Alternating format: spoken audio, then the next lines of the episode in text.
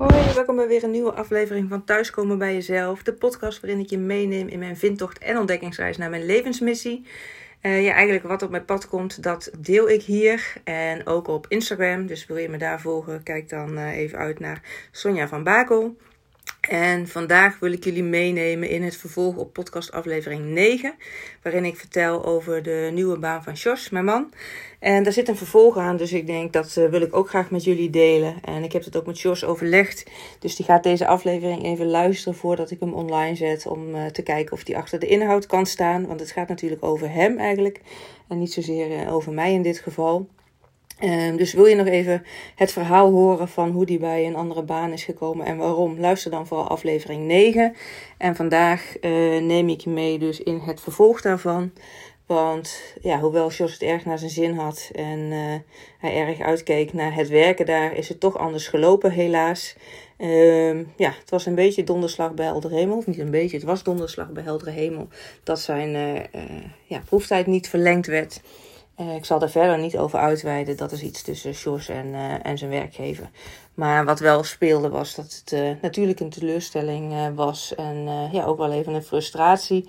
Van hé, hey, iets wat ik graag wil gaat, gaat nu niet door. Dus het is ja, even dealen met ja, die emoties die er dan bij komen kijken.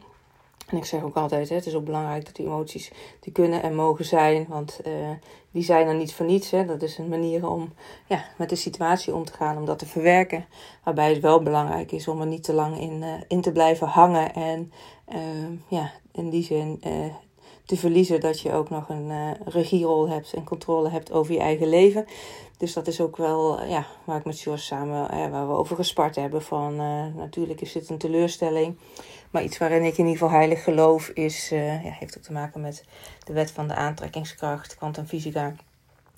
Ja, dat er dan, als dit niet doorgaat, dat, het, hè, dat je dat mag zien als een les. En dat er iets uh, mooiers op je pad komt. Dat is iets wat we nu nog niet kunnen zien. Maar ja, waarschijnlijk als we over een tijd terugkijken, dat we zeggen, nou het is maar goed dat het zo gelopen is, want anders hadden we dit of dit gemist. Maar ja, daar, hè, dat maakt nu niet weg dat het toch ja, ook even slikken is van hoe dat dan, uh, dat het nu niet doorgaat. En uh, ja, dus het is ook voor Jos nu weer om te kijken, oh ja, hoe ga ik hier weer opnieuw uh, de schouders onder zetten om te kijken wat ik, wat ik wel ga doen. In die zin is het ook een, mooie opvolging van de podcast van gisteren. Van hey, hoe ga je ontdekken wat je, wat je leuk vindt. Hè, doen waar je hart sneller van gaat slaan. waar je passie ligt. Nou ja, dus dat is iets waar hij weer verder mee aan de slag mag gaan. En uh, ondertussen kan kijken van uh, ja, een nieuwe baan waar hij uh, ja, zich wel voor langere tijd kan, kan settelen. Um, ja, dus, dus heb je een teleurstelling, loopt er iets in je leven niet zoals je het wil. Hè? Natuurlijk, nogmaals, ehm, sta erbij stil van wat het met je doet en vind daar je weg in. En kijk vooral ook van, oh ja, en wat in deze situatie is er nog wel? is er inderdaad uh, ruimte en tijd om dus iets anders, iets beters te gaan vinden. Of als het om een relatie gaat, om misschien ja, toch een andere partner die beter bij je past, uh, bij je te kunnen laten komen. Want als je in een relatie zit die niet, uh, nou ja, waar je niet volledig achter staat en je gaat erin door, dan is er ook geen ruimte voor, voor een, nieuwe relatie. Dus ja, stopt er iets in je leven, dan uh, is er daarmee ook weer ruimte voor iets nieuws. En nou ja, Jos neemt natuurlijk ook weer wat lessen mee uit deze ervaring naar een eventueel volgende, nou niet eventueel, maar naar een volgende werkgever. En die kan eh, van daaruit ook weer, uh, weer verder. Uh, ja, maar dan weten jullie in ieder geval dat dat, dat, dat speelt. En als er weer ontwikkelingen zijn, zal ik even met Jos overleggen of ik het kan en mag delen. Want uiteindelijk bepaalt hij dan wat over hem gezegd kan worden natuurlijk. Ehm, ja, laat even weten als je dit geluisterd hebt.